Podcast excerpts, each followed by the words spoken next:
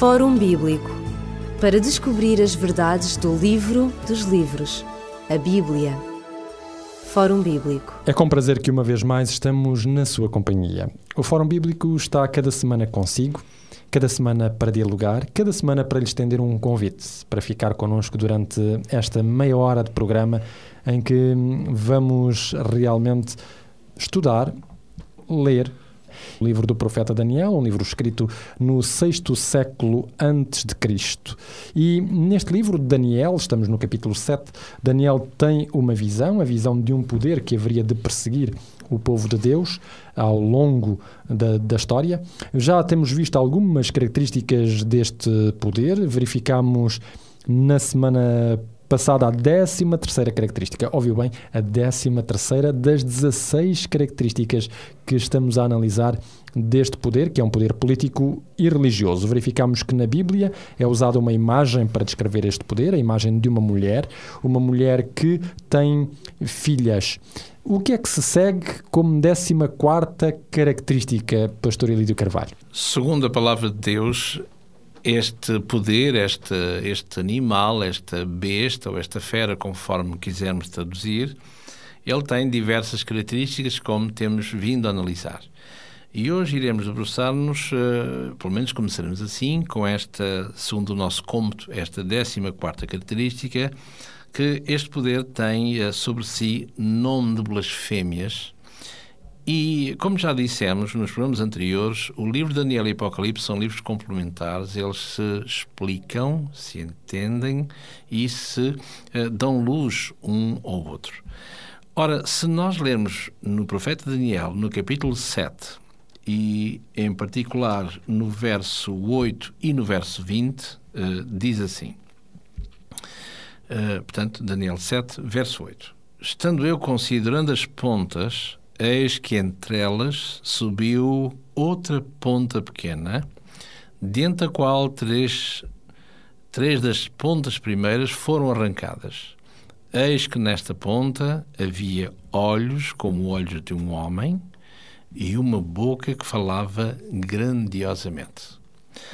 Um pouquinho mais à frente, o profeta uh, tenta conhecer um pouquinho mais desta, desta revelação, se quisermos, que ele não entende. E no verso 20 diz: Também das dez pontas que tinha na cabeça, e da outra que subia, de diante da qual caíram três daquela ponta, digo que tinha olhos, uma boca que falava grandiosamente e cujo parecer era mais firme do que o das suas companheiras. Ora, vemos aqui algumas características que mostram que esta, este poder, ou este chifre pequeno que aparece, diz que tinha olhos como olhos de homem, portanto que simboliza inteligência, e também que tinha uma boca que falava grandiosamente. Ora, quando fala grandiosamente, se nós lermos o, este livro a seguir, portanto, o livro do Apocalipse, como vimos, como dissemos, que são complementares, é dito aqui no capítulo 13 e no verso 1, diz assim: E eu pus-me sobre a areia do mar e vi subir do mar uma besta que tinha sete cabeças e dez chifres, e sobre os seus chifres dez diademas, e sobre as suas cabeças um nome de blasfémia. Como é que uma entidade religiosa pode ter um nome de blasfémia? É isso que nós, nós, que iremos, nós queremos saber. Nós é? iremos ver, ok. Mas deixemos primeiro a palavra de Deus falar. Exato. Verso 6. E abriu a sua boca em blasfémias contra Deus, para blasfemar do seu nome, daqueles que habitam uh, no céu e do tabernáculo de Deus. Portanto, o falar grandiosamente de Daniel 7 aparece aí em Apocalipse 13 como sendo um falar para blasfemar contra Deus. Exatamente. Portanto, o Apocalipse vai trazer um pouquinho de luz àquilo que Daniel não entendia e àquilo que numa primeira leitura talvez nós também, eh, separados no tempo, também pudéssemos eventualmente não entender. Ora, diz aqui que no verso 6 que fala em blasfémias contra Deus para blasfemar do nome de Deus, do tabernáculo de Deus e dos que habitam no céu de Deus, diríamos assim. Sim? Portanto, o que é esta coisa da blasfémia? Creio que já vimos mais ou menos isto nos programas anteriores, mas reiterando de uma forma simples, não é assim? Blasfémia não é dizer mal de A, B ou C, mas biblicamente falando, e estamos no contexto bíblico, ela tem uma especificidade própria. E então, se, como a palavra de Deus, em vez de estarmos a inventar, ela mesma esclarecerá quaisquer dúvidas, deixemos que a Bíblia fale. E o grande problema, muitas vezes, é não deixarmos que a Bíblia fale. Isto é, dizemos, auto-nos titulamos e proclamamos arautos da palavra de Deus, mas quando é, quando é para explicar coisas, nós é que explicamos e a Bíblia fica em silêncio, infelizmente. Ora, se usarmos este princípio, nós vemos aqui no Evangelho segundo São Marcos, por exemplo, no capítulo 2, no Evangelho de São Marcos mostra-nos aqui uma coisa interessante que se passou com o próprio Jesus. E no capítulo 2 do Evangelho de São Marcos, diz assim, no verso 3: E vieram ter com ele, Jesus, conduzindo um paralítico trazido por quatro, quatro pessoas. Uh, verso 4. E não podendo aproximar-se dele por causa da multidão, descobriram o telhado onde estava e fizeram um buraco no telhado. E baixaram o leito que, que, onde jazia o paralítico através do telhado até chegar a Jesus. Uma, uma engenharia interessante, não é? Muito bem. E agora, no verso 5. E Jesus, vendo a fé daqueles homens, disse ao paralítico que estava naquela cama: Filho, perdoados te são os teus pecados. Estavam ali sentados alguns dos escribas que arrazoavam nos seus corações e disseram: Por que é que dizeste assim blasfémias? Quem pode perdoar pecados senão Deus? Portanto, vemos que blasfémia, contrariamente àquilo que se podia pensar de início, dizer mal de alguém, mas aqui, biblicamente falando, blasfémia é alguém que está a tomar o lugar de Deus sendo homem. Claro, fazendo atos que só Deus poderia fazer. E atributos que são divinos, divinos e não do homem. Ora, Jesus, para estes seus contemporâneos, era um simples cidadão, não mais do que isso. E eles vão condená-lo de blasfémia, porque quem pode perdoar pecados a não ser Deus? E quando ele diz, Jesus, como cidadão, meu filho, perdoados estão os teus pecados, não é? Um exemplo. Outro exemplo encontramos no Evangelho segundo São João, no capítulo 10, e no verso 30, Jesus tem a ousadia de dizer isto aos seus interlocutores: Eu e o Pai somos um. Então, verso 31, os judeus pegaram então outra vez em pedras para o apedrejar. Verso 33. Os judeus responderam dizendo-lhe: Nós, dizendo a Jesus, nós não te apedrejamos por alguma boa ou má obra, mas estamos a apedrejar-te pela blasfémia, porque sendo tu homem, te fazes Deus a ti mesmo. Portanto, no primeiro cenário, filho, perdoados estão os seus pecados. Mas quem és que diz, só Deus é que pode perdoar. Logo, és blasfemo. E aqui, numa segunda fase, onde Jesus tem a coragem de dizer: Eu e o Pai somos um.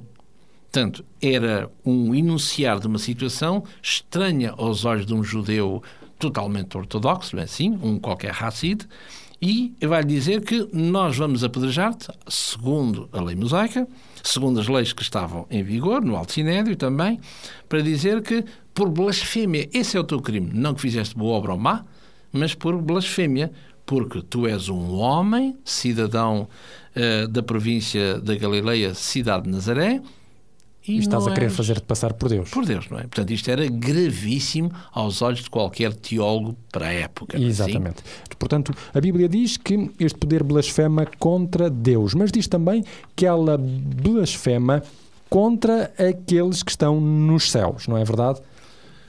Pelo menos assim diz a palavra de Deus, e voltando uma vez mais a reler o livro do Apocalipse, capítulo 13, e em particular no verso 6, que já lemos, é assim? E diz na última parte do verso uh, eh, 6 que este poder proferirá palavras blasfemas contra, contra Deus e diz e também contra os que habitam no céu. Ora, é evidente que nós estamos nas características e não, não nos deve ou não nos devia competir a nós dizer esta característica incide sobre uh, é determinado movimento religioso, não é assim?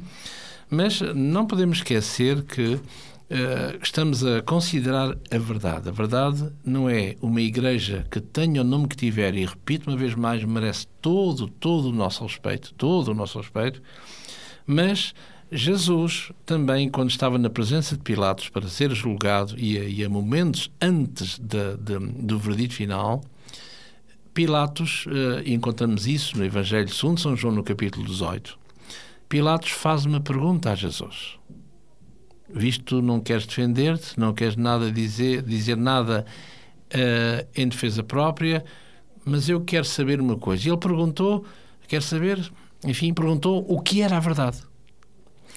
E, e na dinâmica do texto, eu, eu posso reler o texto que se encontra no Evangelho de João, como disse, no capítulo 18, e diz aqui no verso 38, perguntou Pilatos a Jesus o que é verdade e diz logo na, na, dinâmica do texto, dizendo isto, tornou ir ter com com os judeus. Portanto, nem sequer esperou. Sim? Ora, ele ficou sem saber, da parte de Jesus, o que é verdade. E qualquer igreja digna desse nome deve pautar por ensinar a verdade. E, apesar de Pilatos não ter ouvido, porque não quis saber acerca da verdade, mas fez a pergunta, nós iremos dar a resposta que é Jesus que a dá e certamente que ele daria a mesma resposta se ele tivesse ficado ali, ele Pilatos. E encontramos-la, por exemplo, dentro dos diversos textos, vou ler somente um, no Evangelho de João, curiosamente, no capítulo 17, e diz aqui no verso 17, nesta oração sacerdotal em função dos discípulos de Jesus e todos aqueles que seriam considerados discípulos de Jesus, que o aceitassem como tal. Diz aqui: santifica-os, ó Pai, na verdade, a tua palavra é a verdade.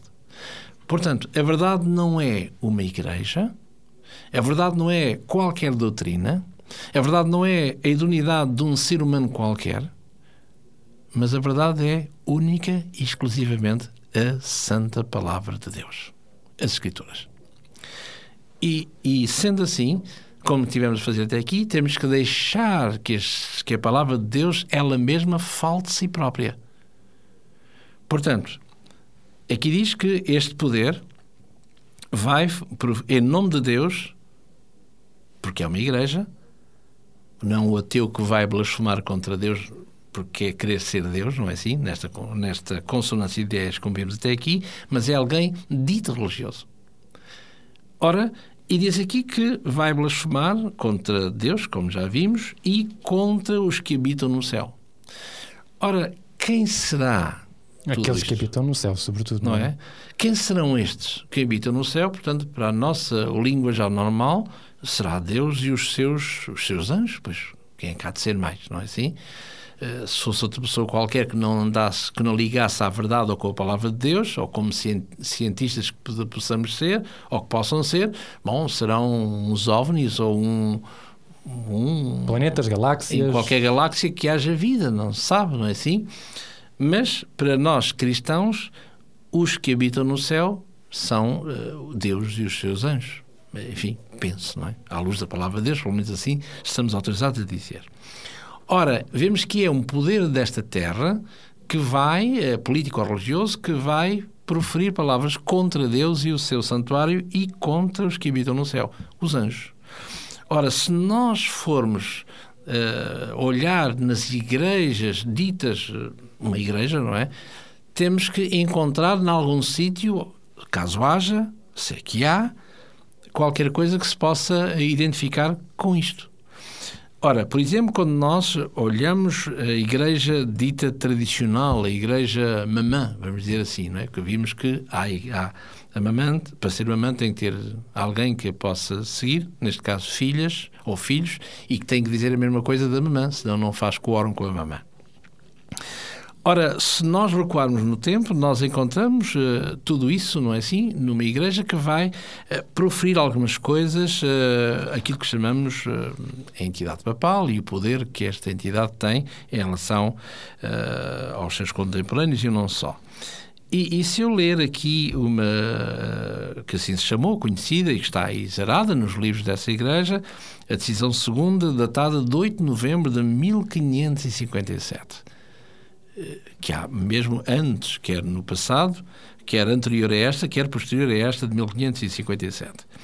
E diz aqui nos diversos artigos que compõem esta decisão segunda, diz, o artigo primeiro começa, o Papa é quase Deus na Terra se, se colarmos o texto da acusação contra Jesus, não é? Vemos aqui, ipsis verbis, a mesma coisa. Diz aqui que também, uh, por exemplo, sem, sem nos alongarmos, não é assim, no, no artigo 18, o Papa ocupa o lugar e desempenha as vezes de Deus na Terra. Uh, e depois, uh, no artigo 61.1, fala aqui em relação ao terceiro e último parágrafo, a última parte do versículo 6, portanto, Apocalipse 13, 6, que diz blasfêmias contra os que habitam no céu, diz assim, portanto, estou a ler a decisão segunda do, de 8 de novembro de 1557, uh, eh, o artigo 61, parágrafo, parágrafo 1, diz o romano pontífice está acima de todo principado, de todo potestado, e diante dele se curvam todos os joelhos no céu, na terra e debaixo da terra. O que é interessante, esta, o que esta declaração tem de, de, de interessante, não é assim? É que, eh, e de abusiva, se quiser, interessante no sentido negativo, é que esta, esta, isto que aqui está é uma citação da palavra de Deus. Ora, se eu, se, eu, se eu ler o profeta Isaías no capítulo 45 e no verso 23, é onde eu irei encontrar esta, esta citação, portanto, que é bíblica, repito, do Antigo Testamento, e aqui é dirigida esta, esta citação bíblica, é inerente à, à divindade, diz aqui no capítulo Isaías 45, 23, diz assim: Por mim mesmo tenho jurado, saiu da minha boca a palavra da justiça e não tornará atrás. Que diante de mim se dobrará todo o joelho e por mim jurará toda a língua. Antigo Testamento em relação a Yahvé, eh, a Deus, portanto, ou Jeová, como quisermos. Agora, nós encontramos esta mesma citação, esta, esta passagem, referência bíblica, e é o apóstolo Paulo, no seu hino cristológico, que encontramos na carta aos, aos Filipenses, no capítulo 2, o apóstolo Paulo fala, este capítulo 2 fala acerca de Jesus e vai enaltecer algumas qualidades de Jesus, não é assim? E a dado passo, é, é, o apóstolo Paulo diz aqui, na segunda carta aos, na carta aos Filipenses, capítulo 2, e no verso 9 diz assim, pelo que também Deus o exaltou, e este o exaltou é Jesus, Jesus Cristo. Muito bem. Exaltou soberanamente e lhe deu um nome que é sobre todo o nome.